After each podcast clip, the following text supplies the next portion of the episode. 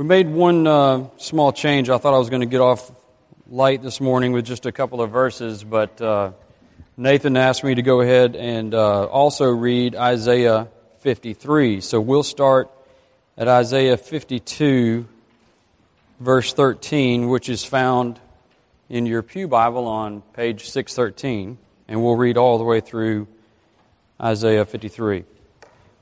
Hear the word of the Lord. Behold, my servant shall act wisely. He shall be high and lifted up, and shall be exalted. As many were astonished at you, his appearance was so marred, beyond human semblance, and his form beyond that of the children of mankind. So shall he sprinkle many nations. Kings shall shut their mouths because of him. For that which has not been told them, they see and that which they have not heard, they understand. Who has believed what he has heard from us? And to whom has the arm of the Lord been revealed? For he grew up before him like a young plant, and like a root out of dry ground. He had no form or majesty that we should look at him, and no beauty that we should desire him. He was des- despised and rejected by men, a man of sorrows, and acquainted with grief and as one from whom men hide their faces, he was despised, and we esteemed him not. Surely he has borne our griefs and carried our sorrows. Yet we esteemed him stricken, smitten by God, and afflicted. But he was pierced for our transgressions, he was crushed for our iniquities. Upon him was the chastisement that brought us peace, and with his wounds we are healed. All we like sheep have gone astray. We have turned, every one, to his own way. And the Lord has laid on him the iniquity of us all. He was oppressed and he was afflicted, yet he opened not his mouth. Like a lamb that is led to the slaughter, and like a sheep that before its shearers is silent, so he opened not his mouth. By oppression and judgment he was taken away. And as for his generation, who considered that he was cut off out of the land of the living, stricken for the transgression of my people, and they made his grave with the wicked, and with a rich man in his death, although he had done no violence, and there was no deceit in his mouth. Yet it was the will of the Lord to crush him. He has put him to grief. When his soul makes an offering for guilt, he shall see his offering, offspring. He shall prolong his days. The will of the Lord shall prosper in his hand. Out of the anguish of his soul he shall see and be satisfied. By his knowledge shall the righteous one, my servant, make many to be accounted righteous, and he shall bear their iniquities. Therefore, I will divide him a portion with the many, and he shall divide the spoil with the strong, because he poured out his soul to death and was numbered with the transgressors. Yet he bore the sin of many and makes intercession for the transgressors. The grass withers and the flowers fade, but the word of our God stands forever. Let's pray together as we prepare to come before God's Word together. Let's pray. Our gracious Heavenly Father, we pray this morning that you would be with us as we look to your Word, that you would guide us by your Spirit, that you would humble us before your Word, but that you would also make us confident even as we prepare to sit beneath it, that you would be reminding us that your voice, your word is powerful. It is by your voice and your word that you called everything into being, into existence. It was the voice of your son who spoke, and he called the blind to see and the deaf to hear, the lame to walk. It was by the power of his word that he spoke even into the tombs and raised the dead to life.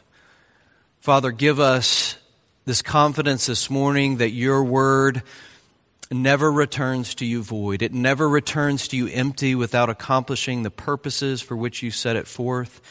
And so we pray this morning that by your word, you would wake the dead this morning, that you would comfort the struggling, that you would affirm those who are doubting and skeptical of your love, that you would take us all to Jesus to remind us, even as we just prayed, that we are far more broken than we could ever imagine, but we are also far more loved because of Jesus than we could have ever dared dream possible. So, Father, take us and lift our eyes to see Jesus, the author and perfecter of our salvation. For it's in His name that we pray. Amen. Please be seated.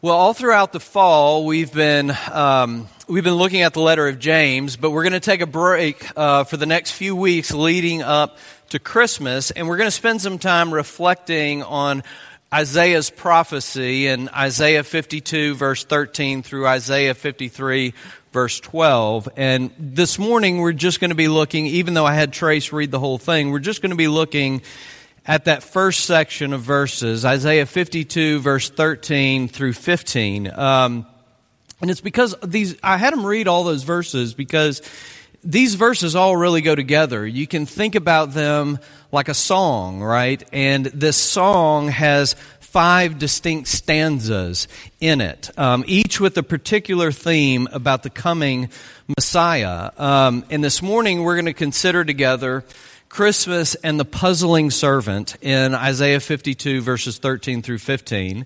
And then the, in the next stanza, we're going to talk about Christmas and the upside down servant.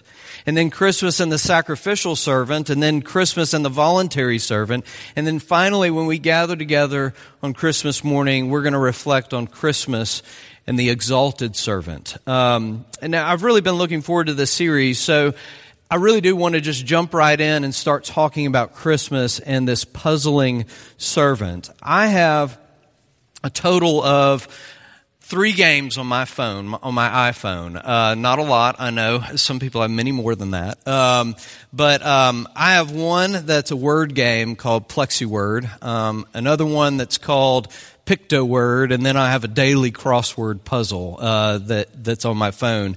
And you know, I, they're all word game puzzles, and it's all very nerdy. I know that those are the games that I have on my phone, but I really like puzzles, and I really like word puzzles. Um, you could also think for purposes of this illustration, you could think in your own mind of a the classic jigsaw puzzle. It doesn't really matter, but a puzzle is all about figuring out how different pieces go together and fit together, right? Initially, the pieces or the words, they appear disjointed. Um, it's hard or difficult to see the connection in those different pieces and how they fit together. And the puzzle is solved when you're able to bring what first seems irreconcilable or when you're able to bring together what seems to be contrasting and make it fit together in a meaningful way.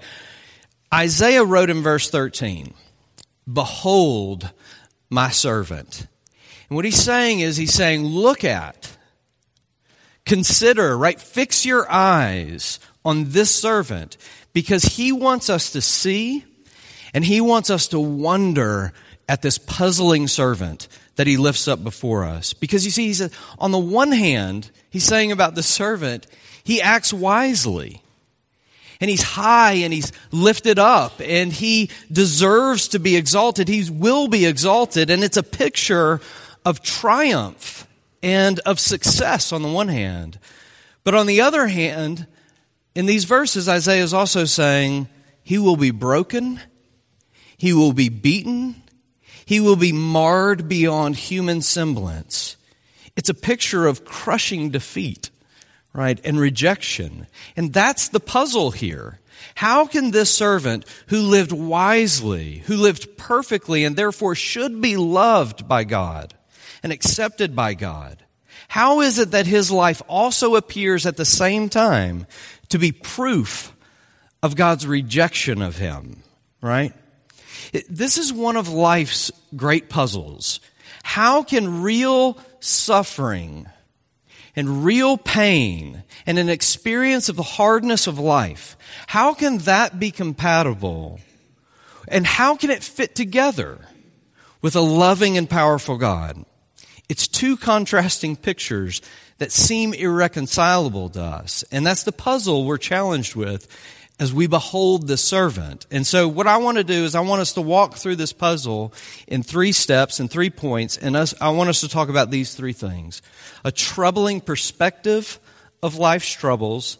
And then I want us to talk about a limited perspective of life's troubles. And finally, how to bring the perspective of the cross to life's troubles. So first, a troubling perspective of life's troubles. Um, this this may be hard for some of us. Um, I understand, but we really need to be honest with ourselves about this troubling perspective. Um, life's hardness, its brokenness, its sorrows, its evils. How do we reconcile that with a God who is loving and all powerful? And that might be very, very well a question that some of you are wrestling with this very morning, right? Um, but if not, I can assure you of this. It is a question that your friends are struggling with and asking. It's an extremely honest and difficult question. And I think we need to consider this troubling perspective both globally and personally. And we might as well face this globally tr- uh, troubling perspective by hearing it stated by one of the leading critics of Christianity today, a guy named Bart Ehrman, who's a professor at the University of North Carolina in Chapel Hill. Um, he's written several books, one of those being entitled God's Problem. And here's what, what Ehrman says. He says, My view is that it is impossible to reconcile the pain and misery all about us. The millions of children in Africa dying of AIDS and malaria, the millions of others dying because they are forced to drink unclean water, the countless others dying from natural disasters, hurricanes, tsunamis, droughts, famines. Right, so he's saying, my view is that it's impossible to reconcile the pain and misery all about us. And then he concludes this quote by saying this if there is a God who is good and all powerful and in charge of the world. He's saying the puzzle is irreconcilable. The presence of evil and suffering in the world can't be reconciled with a loving and all powerful God. Here's the argument either God is loving, but not powerful enough to stop the suffering, or God is powerful, but certainly not loving because he allows suffering. He allows people to suffer. See, it's a globally troubling perspective. It's a philosophically troubling perspective. Why would a God who is loving, perfectly loving, and all powerful allow suffering? That's an extremely honest and difficult question. Um, and it's the puzzle. We struggle to reconcile these two things. Difficult to see how they can be compatible. And for a few moments, It'll be okay for us to sit in this kind of tension, and that's where I want to leave you uh, for now. But I also want to bring you to this troubling perspective. We need to bring this troubling perspective down into our very real and present personal experience. Some of you, I know, are in the midst of life's troubles right now, and you're suffering. And some of you feel like your life is just breaking to pieces right now and crumbling before you, and you're experiencing very real hurt in your lives. For others of you, you feel like you're doing great right now, um, and there doesn't appear to be any trauma in your life at the moment, but you know people who are suffering right now. I mean, how can you come alongside these kind of people who are suffering in life's real troubles and offer any real hope in those circumstances? I also want to add this. If you think your life is great right now, it probably is. It, you know, I'm not doubting you. Um, but just give it a little bit of time. Um, it's a depressing thought, but pain and suffering are unavoidable in this life. So even if things are great right now, you aren't living in reality if you feel like you can ignore what we're talking about this morning. This troubling perspective will come and deal with us all personally. And I want us to at least be honest enough in this first point to admit that when we're personally confronted with suffering, our question isn't really all that far removed from Bart Ehrman's question. When financial hardship comes upon us, when there are relational trials, when a spouse has been unfaithful, when you have a child who is caught in the web of addiction, right? When you experience death and loss in this life of a loved one, right? When there's chronic pain and illness in your life, when you're facing difficulty and frustrated happiness in your vocation, um, when you're dealing with soul shaking disappointments in life and pain or the terrible baggage of your past, when that crashes into our lives personally, what is often the first question on our lips? I mean, isn't it why? Why is this happening? Right? Why would God allow this to happen to me? Why would He let me come into this suffering? And you are not alone in asking that question. God's people have always struggled with this puzzle. Right? Just listen to the prayers that are recorded in the Psalms for you. Psalm 10 verse 1, Why, O Lord, do you stand far off? Why do you hide yourself in times of trouble? Psalm 42, I say to God, my rock, why have you forgotten me? Psalm 43, you are God, my stronghold. Why have you rejected me? Psalm 44, awake, O Lord. Why do you sleep? Rouse yourself. Do not reject us forever. Why do you hide your face and forget our misery and oppression? It's personally troubling. It feels at times like we've been abandoned, that we've been forgotten it feels like God has turned his back on us in the very moment of our need, like God has walked away from all his promises to love and deliver us. See, why is a very good and very honest question, but I, want you to stay with me here just for a moment. Why do we ask why? Okay? Around ages three to four, I'm guessing, I can't remember with my own children, but somewhere in there, they learn a very troubling uh, word, and that that word is why. Um, because with that word, they find out that they can prolong any conversation um, that they're in just by asking why. Um, and it's because why is a question that really digs beneath, right? It, it pushes deeper beneath and beyond the surface. Um, and I'll give you an example of a real conversation I had with one of my kids. Um, one morning, this child, who, will remain unnamed, walked into my room and saw me putting on my shoes, and she asked me, "You know, what you doing, Daddy?" And I said, "Putting on my shoes." And uh, she said, "Why?" And I said, "Because I'm getting ready to go to work." And she said, "Why?" Um, because that's my job. Why? Because that's what I get paid to uh, to do, right? That's how I provide for you. And I'm getting a little more stern as these questions go along. And um, this is how, how you have a roof over your head, clothes, food, all that kind of stuff. Why? Uh, because it's what God called me to. Why? And at that moment, I, I call out for Jennifer. Can you please come in here and help me with this child? Um, and tell me about this. It, it, confirm my calling in life. Um, you know, in, in like 30 seconds is all that conversation took, right? But in 30 seconds, I went from putting on my shoes to trying to defend my call in life to a three year old. Um, we instinctively ask why questions because we're trying to get deeper. And we're trying to understand and we're trying to solve the puzzle and make sense out of life's troubles right? Why do we ask why? Why do we feel the need to go deeper? Uh, at this moment, let me just offer you this, this very simple answer. We ask why because we're human beings and instinctively and deep down, we know that pain is not right. That the brokenness that we experience in this world is an, intr- it's an intruder into this world. We cry out, why? Because we know this is not the way this world was meant to be. Again, it's okay for us to sit in this tension for a moment. The sorrow, the suffering, the pain, life's troubles, they force us to ask the why questions because we know this isn't what life was meant to be.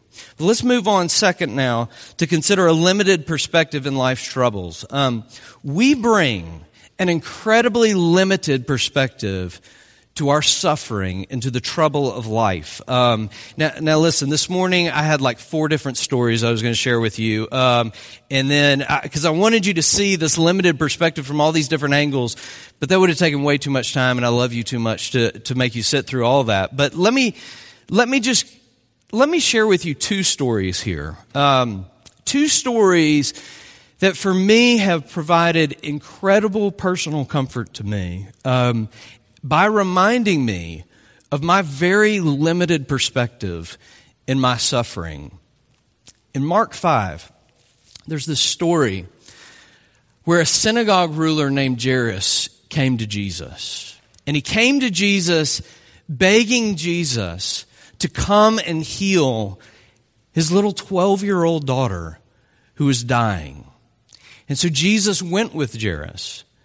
But on the way, Jesus stopped he was traveling in this big crowd and someone had touched his clothes and was immediately healed. A woman who had been bleeding for 12 years. And he stopped at that moment and began to look for this woman. I mean, even his disciples were growing so frustrated with him, right? They were saying, in all this crowd, how could you stop and look for one person? But he did. And finally, when he found her, he stopped to have a conversation with her. And during this conversation, servants from Jairus' house came up and said to him, Your daughter is dead. Why trouble the teacher any further? Now, listen, can you imagine what Jairus must have felt at that moment? Especially with his limited perspective at that time. I mean, Jesus did. I mean, Jesus knew what Jairus had to have been thinking. Something like this It's too late. Jesus could have healed my daughter, but he stopped for this woman, and now my daughter is dead. Maybe Jairus was thinking, this is cruel malpractice.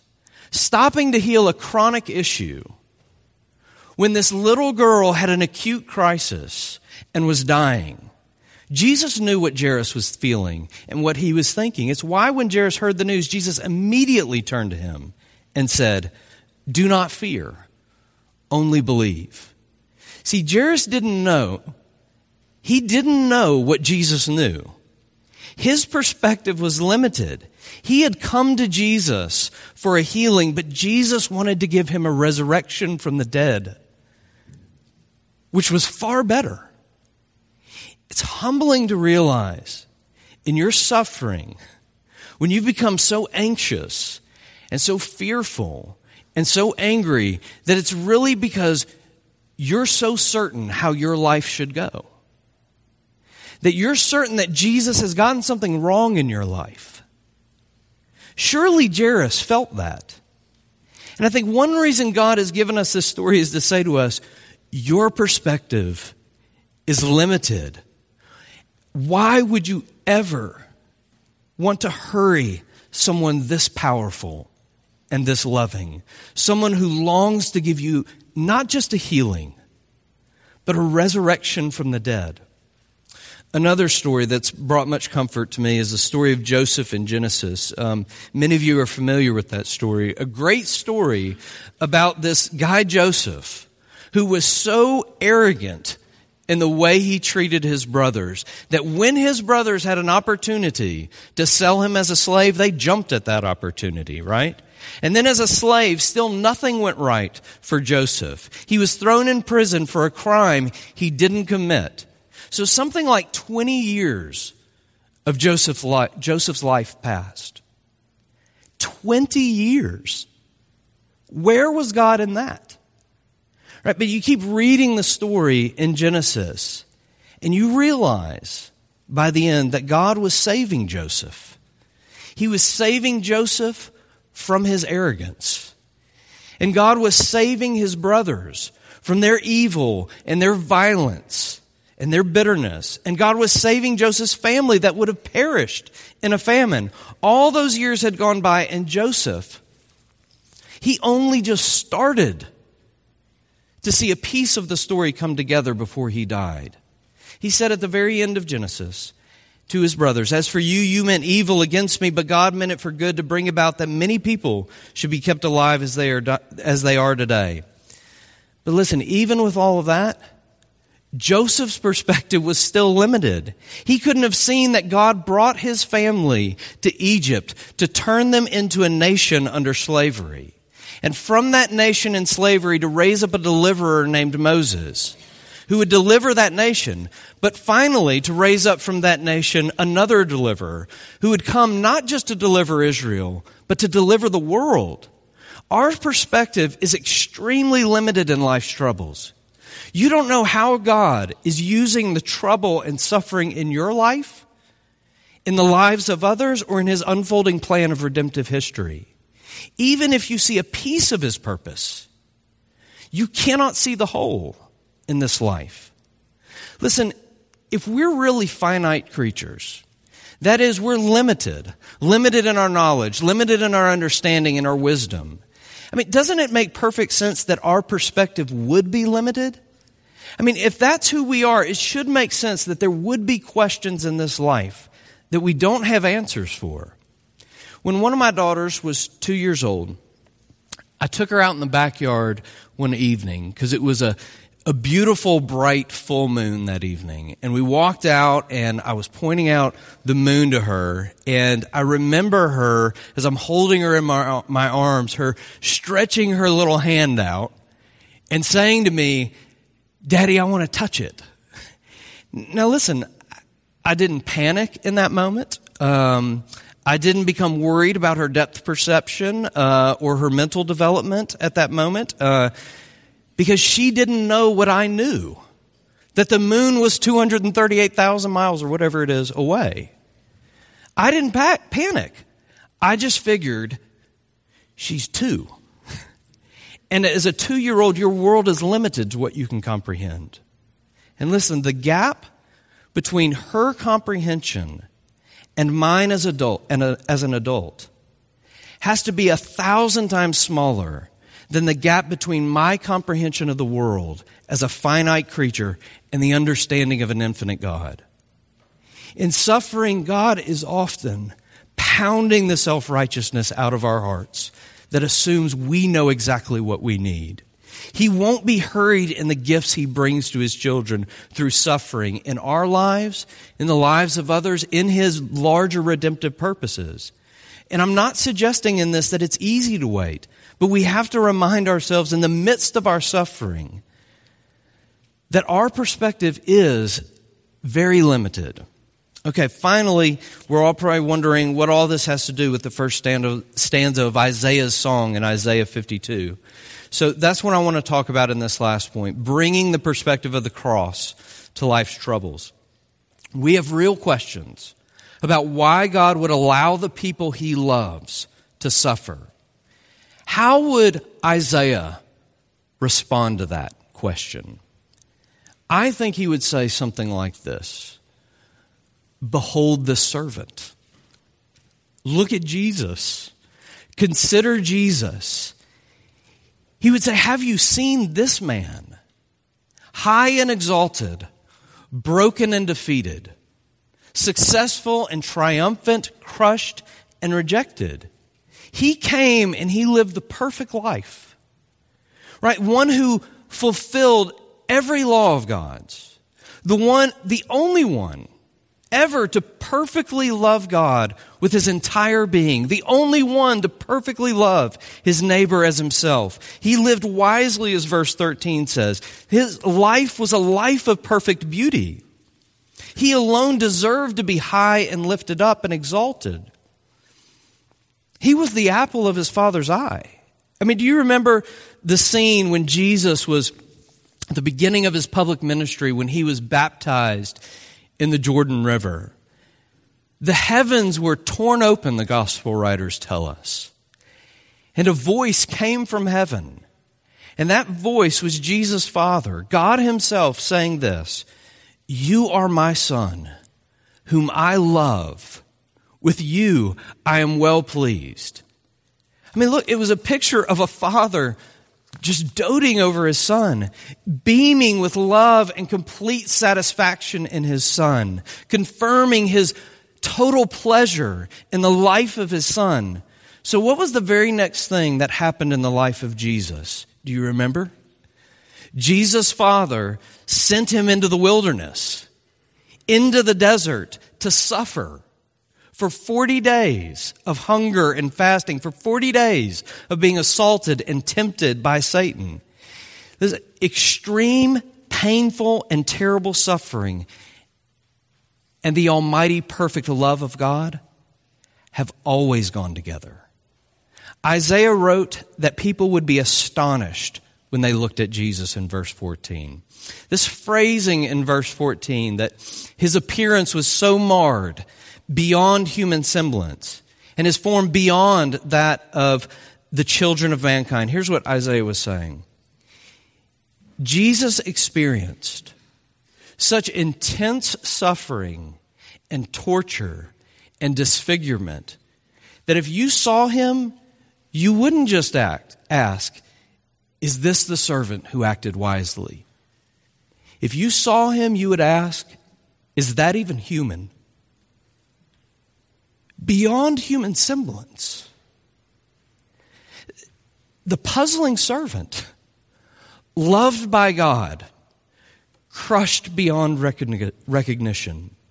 And for now, Isaiah just gives us a hint in this song, a hint that he will soon develop much further. But he's giving us a clue to the question why. Why would God allow his beloved son to come into this world and suffer so terribly and die. Verse 15. So shall he sprinkle many nations. Right? He would cleanse many nations with his blood. It would be through his suffering that God would redeem the world. He came and he was torn to unrecognizable shreds. He came the only man who truly ever deserved not to die and he willingly gave up his life for you in your place. And it's always been this way. That's why I had so much trouble narrowing down some of the stories that I would share with you. Because God's, God brings salvation through judgment. That's how He always does it. He brings deliverance through suffering. You know, earlier when I was quoting some of the different psalms where you hear this, this word why on the lips of the psalmist. Um, I did leave out one very important psalm, and that was Psalm 22, verse 1. My God, my God, why have you forsaken me? And that, of course, is the psalm Jesus quoted when he was hanging from the cross.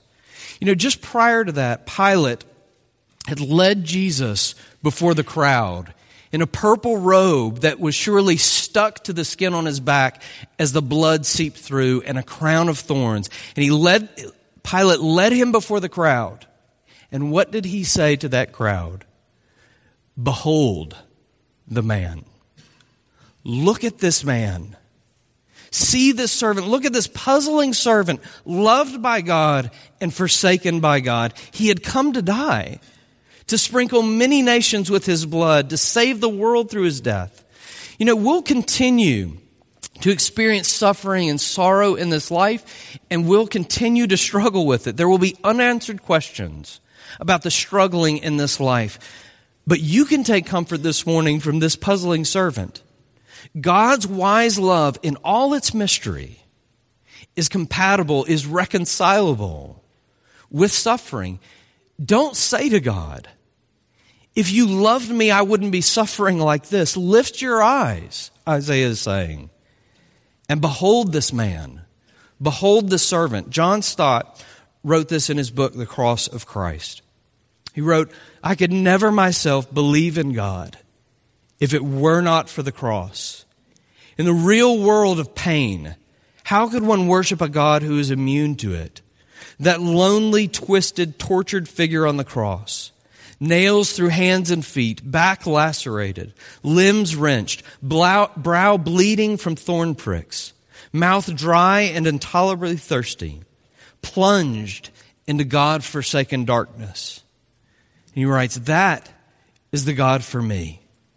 He laid aside his immunity to pain.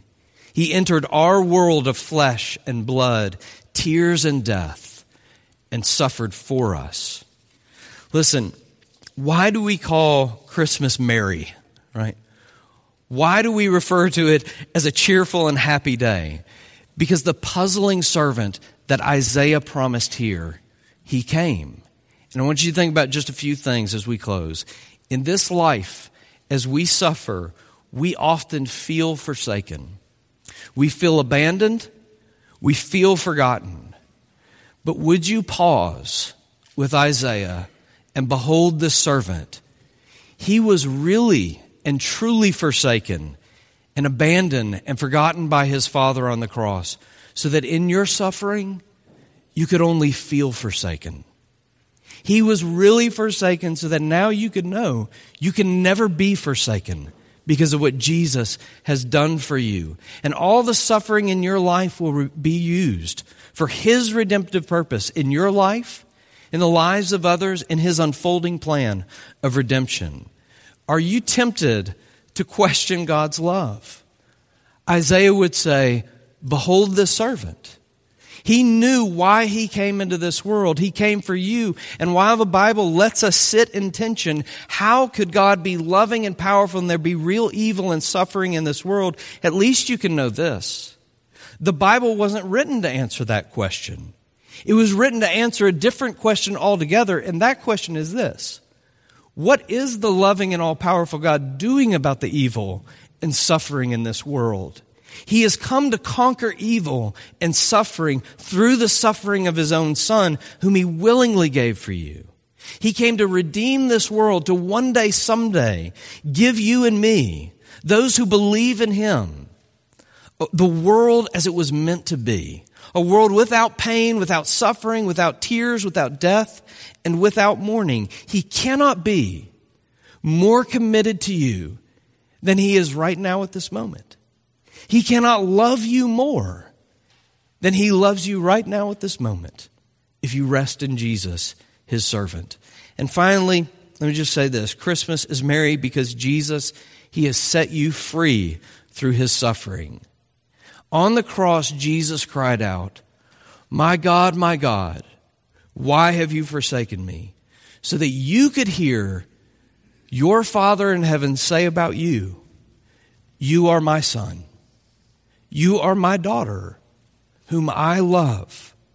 With you, I am well pleased.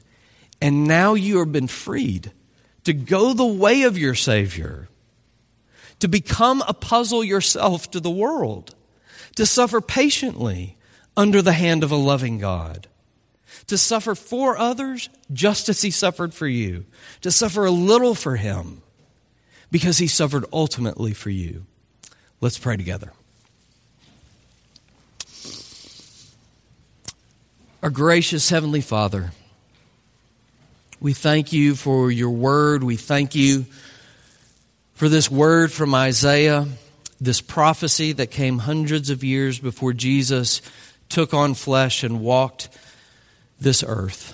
This prophecy that proclaimed what he would come to do, how he would come and fulfill your law perfectly, and also come to suffer and to be crushed under your hand for our transgressions, for our iniquities. Father, we pray that you would give us humility, that you would work humility in our lives, even as we consider how limited our perspective is in our suffering. Even as we consider the ways in which you bring about redemption and healing and life through suffering. You've done it in Jesus' life for us and you will use the suffering in our lives for your good, for our good. Father, we pray that you would help us to see this in order that we would wait patiently in our suffering under your loving hand, in order that we might learn how to suffer a little for the one who suffered ultimately for us. For it's in Jesus' name that we pray. Amen.